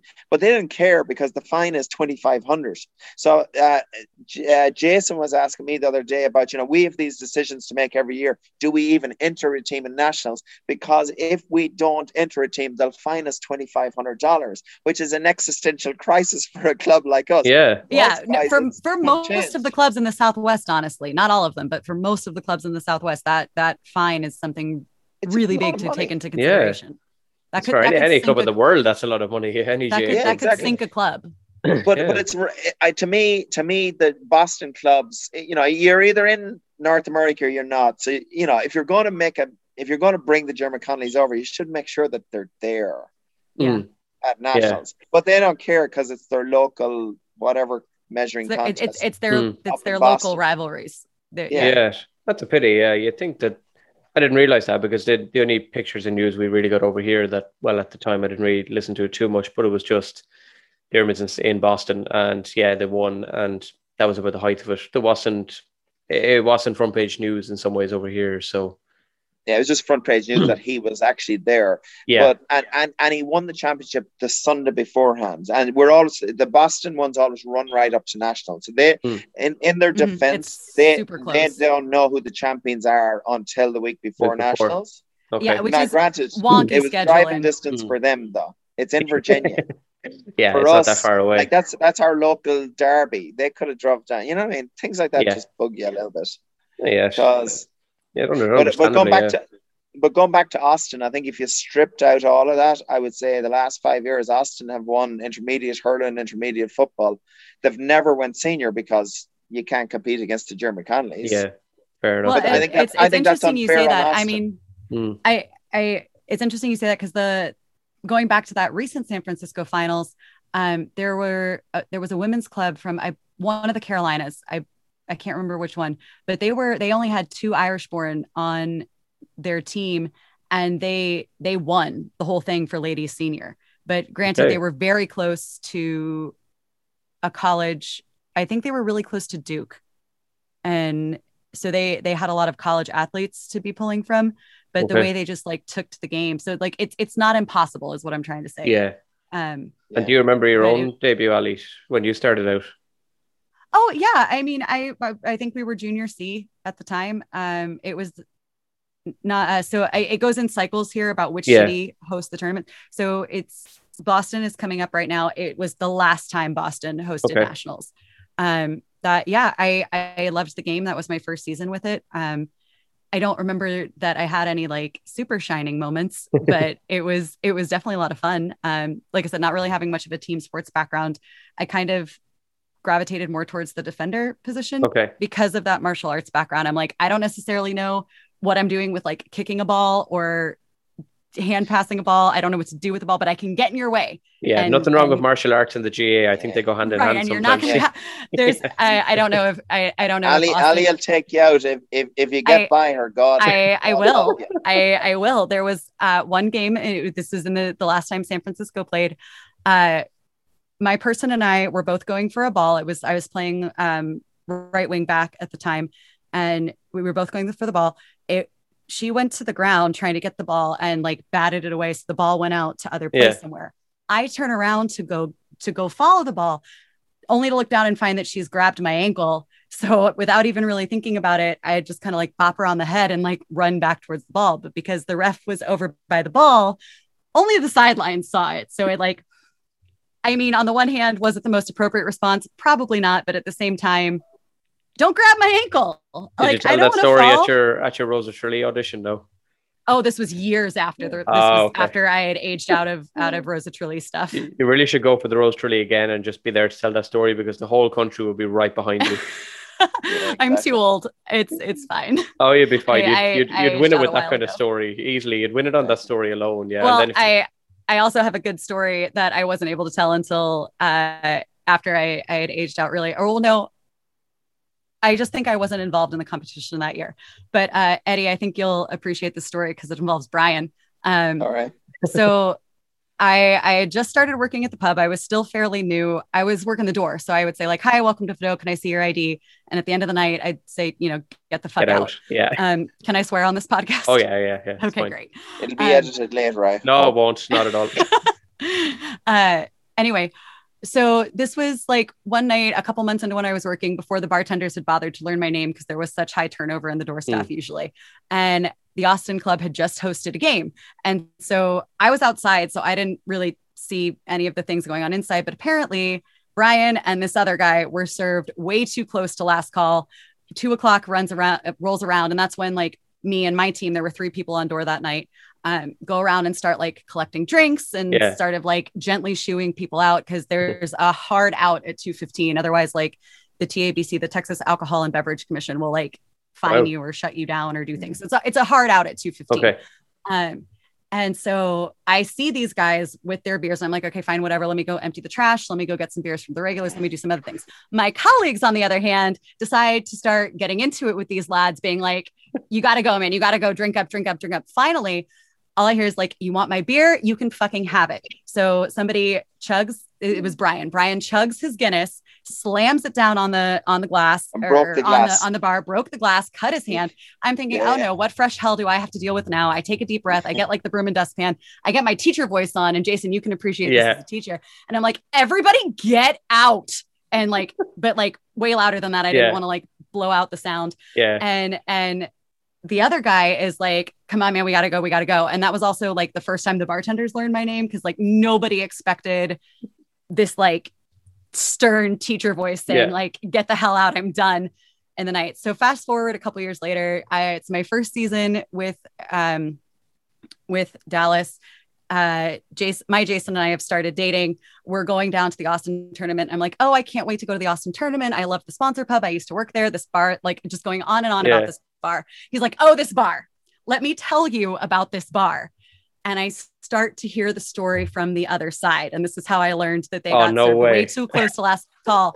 And I was like, this we're, we're on the middle of nowhere down I-35. And I'm like, wait, wait, wait, wait, wait. Is is this what happened next with this big loud voice? He's like, oh Brilliant. my God, yes. And he's like, that, was, us. you. That- you that- were the, you were on the other side of that. I never That's knew that. brilliant. Ali. Yeah, That is yeah. So re- technically, the first time we ever met, I kicked his ass out of a bar. That is There you brilliant. I, I love We that one. won't Yeah. tell Brian. Oh well, yeah. un- until he finds out on this, if he listens to it, yeah, Yeah, oh yeah, yeah, yeah, exactly. yeah, definitely, yeah. Uh, uh, enough time has passed. It's water under the bridge. I'm Yeah. sure Brian yeah, wouldn't yeah. mind. It's all, it's Yeah. all good. Besides, I, I you- wasn't the one trying to take his Guinness away. That was yeah. that other was my colleague. Yeah, that but to Yeah. give you an idea, Jason, about uh, just uh, to follow on from that, is it it has been like definitely at the start it was great fun actually going on a trip to Austin because Mm. we'd have the night out, we'd rent the hotels or get the hotel rooms and everything. It was good fun. Um, it's just, but it's hard to build a whole Yeah, championship on it as well Yeah. because after a while you know you're doing it every week, every few months. It gets harder. So Yeah. it's always been it's a huge challenge for us all. Well, Uh, I think and I think we'll come back a little bit now that the pandemic's over. Everybody's been so cooped up for so long. Yeah, that I- I think I- I think gonna we'll be probably ready to get, get a- out. yeah, I, I even see I went down to the training the other day and we have a load of guys in this year. And again, it's just random. it's For us, we don't really recruit players. They Hmm. just randomly. There's a guy from Galway and they've Hmm. it- it- an Irish company and they've set up a branch here and he's started to recruit guys from Ireland because of what he does. Yeah. Uh, and plus he's a proper GAA man. He knows the right thing to Oh, do. yeah. Yeah, exactly. know. Yeah. It's always good. Yeah. Part- of the part of the part of the interview is related to Gaelic football skills. Yeah. That's al- always a good thing to have. Yeah. In your interviews. Exactly, Yeah. exactly. Yeah, but in reality, we have a good few players this year, but it's, it's random, and we've we've always struggled. I think the our women's team have done a better job of because its roots was more American based. Hmm. It's I think it's been better recruiting players. We have struggled over the years to get American guys to play. We've we have a few stalwarts, Jason being one, Gabe. But there's an awful lot now. Drew came back this year, and Drew was Drew's one Thank of these guys. This- goodness Drew came back. yeah, j- you know, certain people are just really good Yeah. athletes and they just they're good learners and they get hmm. it straight away. And this guy Drew just came to us. I don't even know how he came to us. His wife plays with us. She's really good in the women's Yeah, team, no, his, so- his wife has been a constant with the women's team, but Yeah. Drew Oh. took a break to actually go play rugby for a little bit. and the Right. reason we lost Drew was not because Drew fell out with us. It's because we didn't have games, and I, I get it. Yeah. So he started. He, he played a get rugby game. Rugby's big here, I was Hmm. bigger. I They've mean, a yeah, they, there's like three clubs that have like Yeah. pretty consistent play amongst each Mm. other. they're constantly playing games, and that's just within Dallas. They've also clubs in Austin. They've, you know what I mean. So they Oh. have a proper league. So he wanted games. He's a big, strong lad. He's in his twenties. Is he in his twenties still? Ali, he's just Oh, about. that's a good question. He's, I he's, but he's still he's at his physical peak. Oh, Yeah. no, Same. he's super want to play. fit. They're like between he and his wife are probably somewhere between 28 and 32. That's Okay. that's my guess. It So sounds that pretty they're- impressive. Yeah. So, but yeah, he's no, back I mean playing with us she's she's year. super fit as well. She Mm. can Yeah. outrun just about anybody. Yeah. But he's back this year, which is great because it's great. It's it's horrible, but we we seem to have lost Vernell now, and it's funny. Vernell, Well- just to give you an idea of our Vernell's dad was a Hall of Fame NBA player with the Dallas Mavericks, Who is Yeah. and he had played professional basketball. And in fairness, you want to see him as a physical specimen. He's got a pair of arms that can go from one end of the room to the other, and you're He- playing he can- midfield. He can palm a size five. Yeah, Like, he's a ridiculous hand. one one what of was my favorite name? moments.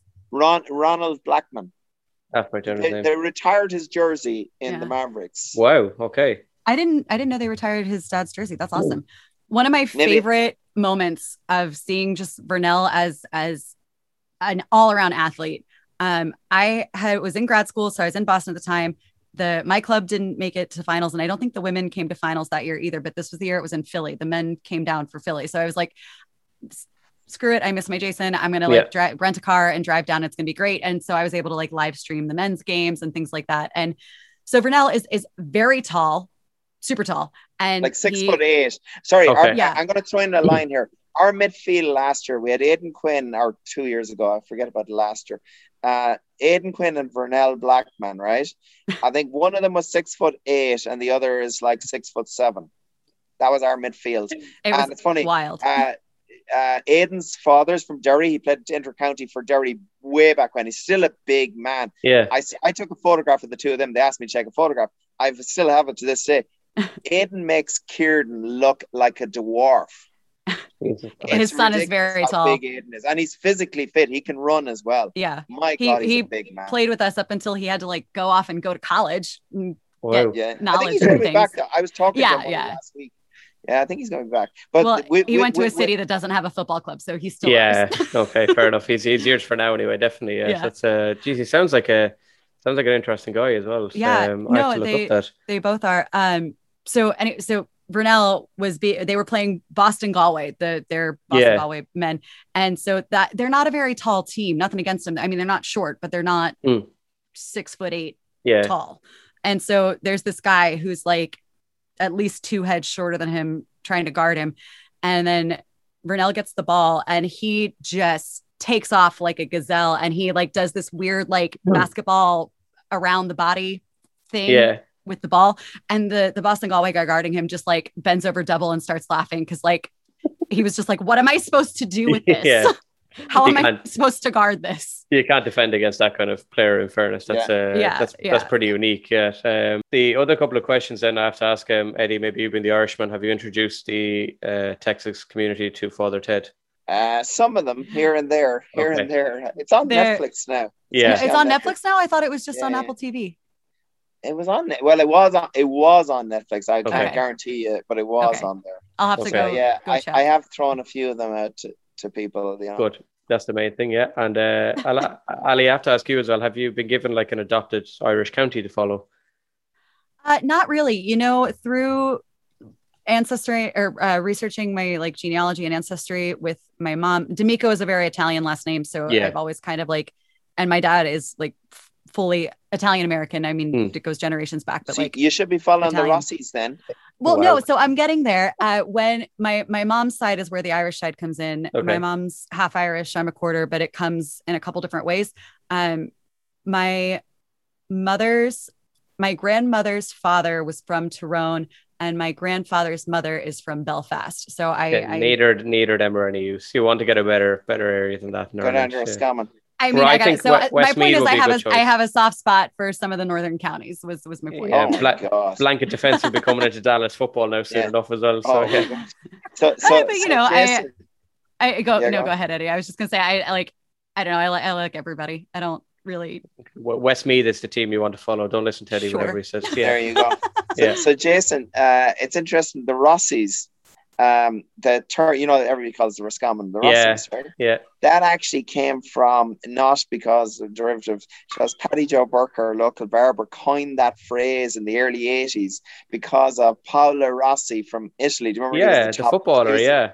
soccer player, and he started calling us the Rossies. And he, everybody went in, every GAA, every self-respecting GAA man went in there to get his hair cut, and that's how it came. He started on about Paolo Rossi, Paolo Rossi, Oh, Paolo cute. Rossi, and then it became the Yeah. Rossies. That's I how we say- became the Rossies. Is I, that a I true do like- story? Yeah, it's actually a true story.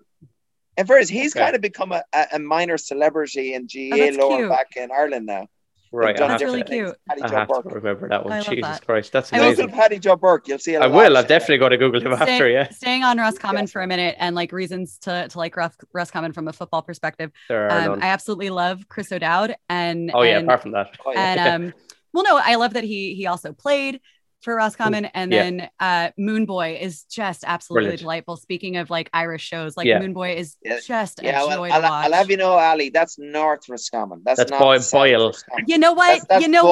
what That's it's Boyle. it's Roscommon no, it's not. No, no, it's not more at all. Sligo. More fair enough Sligo side. no no no it's okay I clearly I don't know what I'm talking No, about so I'm No, gonna no, shut it's up fine. Yeah, no, it's No, all I'm right. only joking. I'm only joking. We're If you have any on links to. Chris O'Dowd, uh, Eddie, and go on to get him on the podcast, I'd love to get him on if you know anyone who knows anyone. I, So, I, I actually don't. I, I know lads that played with him back in the days when he played Yeah. football, but I know that I don't know has anybody kept in contact with him.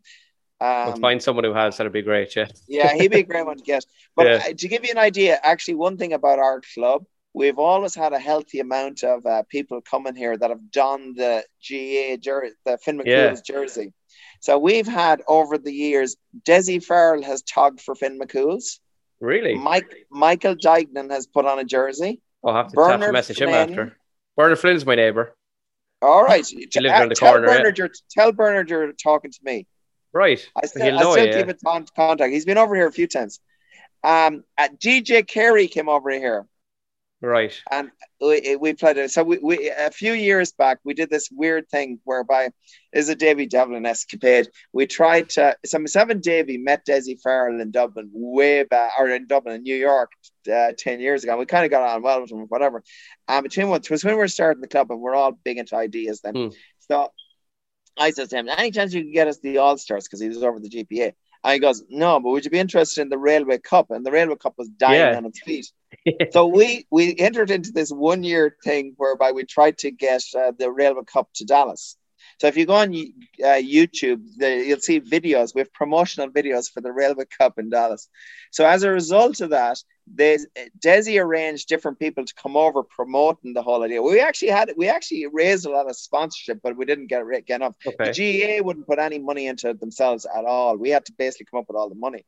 Wow. But and you can imagine it was going to cost a lot of money. Yeah. Um, but in any case, uh, as part of that, uh, Davy actually knew somebody in Autism Ireland. And there was a guy here put a load of money into Autism Ireland as a result of that. And because the Railway Cup, then Duignan, um, Michael Duignan and Bernard Flynn's from Mullingar. Well, the Hmm. head of Autism Ireland is lived or lived in. I know, I know him. Yeah, yeah, Kevin. I know him. I used to. I used Yeah, to real teach nice in an. So autism d- unit. Yeah, I know him well. Yeah. So, da- so Davy knows him well. To his sister is a really top woman in the autism thing Right. in in Ireland. Yeah, they're amazing. And yeah. as a result of that, he brought Michael Duignan. Michael Duignan and Bernard Flynn are best friends, yeah, and the two of them come over. They're wild characters, good characters, and then and I don't know how DJ Carey ended up coming, but then through the American Ireland Fund because that all got involved. Uh, DJ has been over here a bunch of times, and Okay. Desi comes over. Desi has been over a fair amount. Like we did this virtual thing this year where me and Davey actually hosted, and Desi came on and did a presentation because Oh, now he's cute. big, as I as I said to him, now you're big time, Desi. We need to use you. brilliant. Jeez, But, so, uh, he's, so a, he's, things. he's, yeah, he's a total gentleman. He's a real good guy. He's a, he's he's um. So so we've had a we've had a bit of fun over here with with guys coming over because we're the only ones in town. Like yeah, we're the only organization, and kind of all the Irish organizations work together here because we have Yeah. to. yeah. Generally, in most cities in America, they're in rivals and everybody's hates each other. But here, we don't even have that option. I love it. Yeah, that's brilliant. I've so many. Th- you've surprised me. So many things to look up after. Uh, I'm, after I leave I'm here. Oh, yeah, excited yeah. about you talking. You, you've got some of the other Texas clubs already on the docket. Like I know in that group message Yeah. on Instagram that you have, uh, the Hmm. San Antonio club is in there, and isn't Houston in there? Have you reached out? Yeah, to I just there's a couple of last questions if you don't mind me throwing them at you. They're kind of the stupid, stupid ones. Um, every club has tried them, and they're kind of um, designed, I suppose, for Dallas slash Ireland. So uh, there's some of them, Ali, you might uh, be able to jump in with, and then Eddie will have to do a few as well. So um, I'm going to go with the first one, Ali, or no, Eddie. I'll go with you first. So you can choose between uh, the Dallas uh, Texan himself, Stone Cold Steve Austin, or you can go with uh, Diarmuid Murtagh, the Roscommon hero. Or you might want to go with Seamus, Seamus, Seamus Hayden now instead, maybe. Oh, that's uh, obviously Seamus Hayden. I'll Is take this that like what? So- Who would who would win in a who would win in a fight? Is that? oh, the- just in, in general, they're just stupid Oh, okay. questions. Yeah, that you can just pick from. Um, the next one, Eddie, I might have to ask you as well. Some of these are very Irish, Ali. I have to apologize, but that's um, fine. Eddie, uh, you can choose between a Texan man Willie Nelson or GA legend Willie Joe Padden. Oh, jeez. I'd probably go for Willie Nelson on that one. Willie Joe. Willie Joe was he was our nemesis for years. Yeah. Can't go for him. Yeah, okay. Uh, Ali, I'll ask you this one because you've experience in Ireland, so you might be familiar with these guys. Uh, the Dixie Chicks, who I believe are from Texas, or Yeah. the Corrs, who are Ireland's great, minus Uh, the, the lunatic guy. Dix, uh, Oh, Dixie yeah. Chicks. Yeah, I uh, Okay. they they've had some interesting politics, but I I don't I'm not familiar enough with with the Corrs music to Okay. To Yeah, Jim, fairly Jim, answer that. Yeah. Jim Jim Corr would actually fit in very well in Texas. his, his political views would probably come right down in the middle of Texas. Yeah, Texas. that's going to be my tagline for this podcast. Dallas, Fionn McCool, GAA. Jim Corr would fit in well for Ali, if you don't know Jim Corey, he's, he's a lunatic, essentially. He's a good musician, but he's a lunatic. Um, yeah. So, so just before you go, what's the history of the podcast and how did you end up doing this loaf of bread? Even Yeah. where the name? Uh, well, you can YouTube then if you want after, since I'm going YouTube in half of the world. Um, Paidí Ó Sé speech in 2004 to the Westmeath team. Oh Uh, yeah, yeah. famous I speech. No, I, I Yeah. saw that. I, I listened to that in your like little seven minute Yeah, trailer. I thought that was very yeah. well. That that gives a, a really good idea of what your podcast is. Right, Yeah. I was So it's part it. it's part history as well because um, I've just written two history books for primary schools here, which have just been released as well. So I'm a big big history nerd. Thanks. I'm a big history nerd, big sports nerd. So there's a way of combining the two in because there's so many GAA podcasts here now. There there's they're anywhere and everywhere, but they all do the same thing. It's all talk about the games, debate, controversy, change the rules, and I'm like, I love all that, but I don't really want to do that. So I want to try and bring the memories back and bring the the fun times and all that. So it's kind of a way of doing it. And then the this one, the the GAA Global one, just came about from the travel and just seeing so much abroad and just like they really need some Yeah, sort yeah. of publicity. Like let someone tell us tell them the world they exist. Like so, like I told some of the guys in, in around here that like uh, I got you know a jersey from Suzhou Éire Óg in China, and they were like, "Where the fuck is that?" And I was like, "They've they have a really good GAA club out there, you know." And like these are the kind of things that I've got to. I'm just trying to get across. Really, um, I suppose yeah, that's kind Yeah, of yeah. Actually, speaking of jerseys as well, the, the last thing I always ask is, can people because obviously a lot of Irish people love a random GAA jersey no more than myself. Is there anywhere they can be bought Your, your Uh, jersey. yeah, on the O'Neill stores O'Neill's. actually. Wh- When you go to the different clubs, you can Yep. type in Dallas or Fionn McCool. Um, F I O N N M A C capital Yep. C. Yeah. Testing your spelling here. Yeah, I know exactly. That's why I'm referring on. U onto M my- Thank you. Yeah. Uh, A A I L. L L. A- I- A-L-L, yes. okay. Yeah. Yes. Follow at Dallas GAA on Twitter, Instagram, and Facebook. We're probably most active on Instagram and Facebook. Awesome. I'm Instagram. Yeah, my Facebook is kind of just there to have. In some ways, I don't use it too much. So um, Uh, we have Yeah, some people the- who are super attached to the Facebook, Yeah. and then some people who are all about the Instagram. And we have Twitter just because you kind of have to. yeah, always the way. I'm the But it's same. I'm, I'm exactly the same. Yes. Uh, the last thing I have to ask you then um, is there anyone Ali you want to give a shout out to before you go when this eventually airs? Um, I would like to give a shout out to Hmm. TJ Jensen. She's our registrar, and I gotta say, she has has been like a big part of the heart and soul in keeping the logistics moving forward, making sure everybody's registered, meets those deadlines. It's it's what keeps us a club, is because she keeps us on track with all of that sort of stuff. Um, American born, I think she's just like a really great example of of how this sport that started in one place can go to these different places and create solid community um, throughout. So like big shout out to TJ. Awesome. Love it. Yeah. And Eddie, is there anyone back in Athleague or the Galway board or Roscommon board or wherever you want? Oh, uh, well, seeing that we're on the Fionn McCool trend, uh, obviously Paddy Walsh, uh, he's Yeah. currently Yeah. in Galway, our, our, our, our founding father. Brilliant. I have to, I have to find out man. Paddy Walsh. Where, whereabouts in Galway is he? Do you know? So his wife, his wife's, a, he ended up over here because his wife did, uh, she's a dentist and she, uh, I'll tell you a great story actually. so, um, he's, his wife's, a, she's a character, Briga Howley, and she's from Galway. Uh, but she came over here. She was a, already a dentist in Ireland, but she came over here because to do pediatric dentists. Okay. Actually, we've had a bunch of people that came over here. There's a the Baylor School of Dentistry is one of the best dentist schools in the world, apparently, and they have a specialist program for pediatric dentistry. Which, Okay. in fairness, I don't know about your you, but in my days, we didn't want to go to the dentist. Were mine actually have a specialist area that dealt Yeah. with kids' teeth. But it's become more of a thing now. People are minding their teeth in Ireland. And she went back, and I think she was the only pediatric dentist in Galway, last I heard. There may be more now, but uh, she's a great woman, in fairness. But yeah, that, that's where they are. But a great story, um, a GAA story. So Paddy was our obviously carried our club on the back, on the field and off the field. Yeah. And we're in San Francisco, the very first nationals we went. And of course, my brother Brian, he's hovering around and he's chatting to anybody who'll talk GAA. He's like a, a kid in a candy store, as they say in America.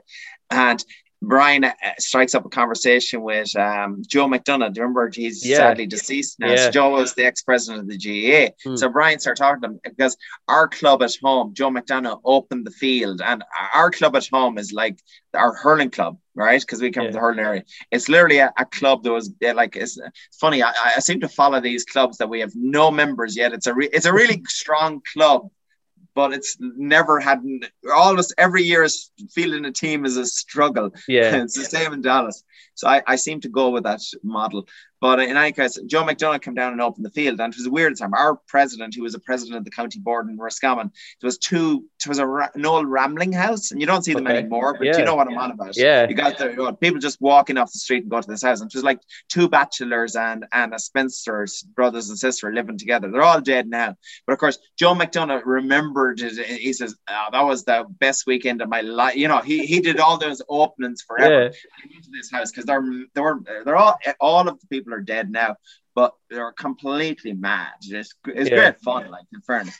But in any case, so he remembered it all, and then then whatever it was, Joe McDonagh over the weekend, he was kind of striking up a friendship. But anytime anything happened, uh, Brian, he would be calling over Brian to the extent that when we won our Junior B championship with all of our Cork stars, he called out, "Jeez, it's amazing to come over here." I remember these lads in Tremane and Roscommon, you know, like putting Roscommon and hurling in the same Yeah. sentence. So Ah, he kind of did, but in the middle of it all, and us.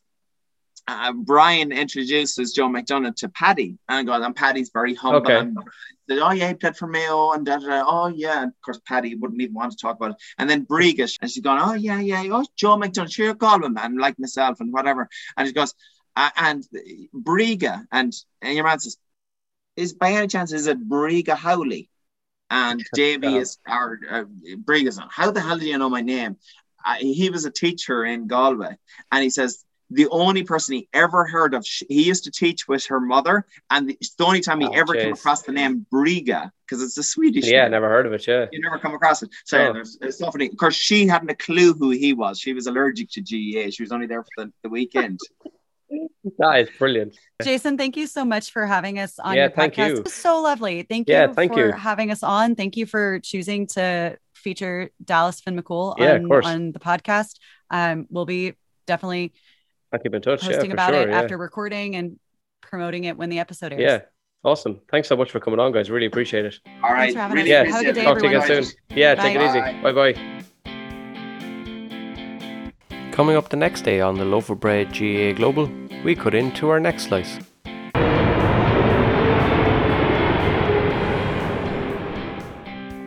We got the kit from O'Neill's. You know, they most of the guys didn't know what O'Neill's was, and went up to Dallas. And you know, they they just heard we were putting a team together, and they didn't really know, you know, what what that would look like. Hmm. So, um, you know, they put out their B team. Um, some of their lady lady players were, were playing with them too, and I, I think they expected a mismatch Yeah. We turned up with this brand new O'Neill's kit, and then I had to convince all the, the local guys to put on the short shorts. And uh, that was, you know, it's a basketball city here, Yeah. so they're used to it's The knee like, length. Yeah. Yeah, it's like Yeah. like as you'd say Catholic school here. The shorts have below the knee, and uh, you're putting these things in, and you'd swear you're asking them to put on a pair of speedos. And Yeah. Say a big thanks to Ali and Eddie and make my way to the next destination. And coming up on Thursday next on the Loaf of Bread GA podcast, my next slice is a local one. Slice 28 brings us across the state and keeps the rivalry in Texas going as we meet former Sligo football star Adrian Brett and find out all about San Antonio GAA. I find out all about his own Sligo career, the life at San Antonio, the rivalries at the other Texas clubs, the USGAA, and much, much more. That's next Thursday from 9am as we continue the journey with two slices a week. I'll see you at the arrivals hall, but until then, check out the various clubs on the Instagram page and see all the amazing work they do and some of the nicest GA gear going. Find the podcast on Instagram, on Facebook, on Twitter, and on TikTok. Email loafofbreadpod at gmail.com or just simply hit the follow button and spread the word of the Loaf of Bread GA pod across the globe. Se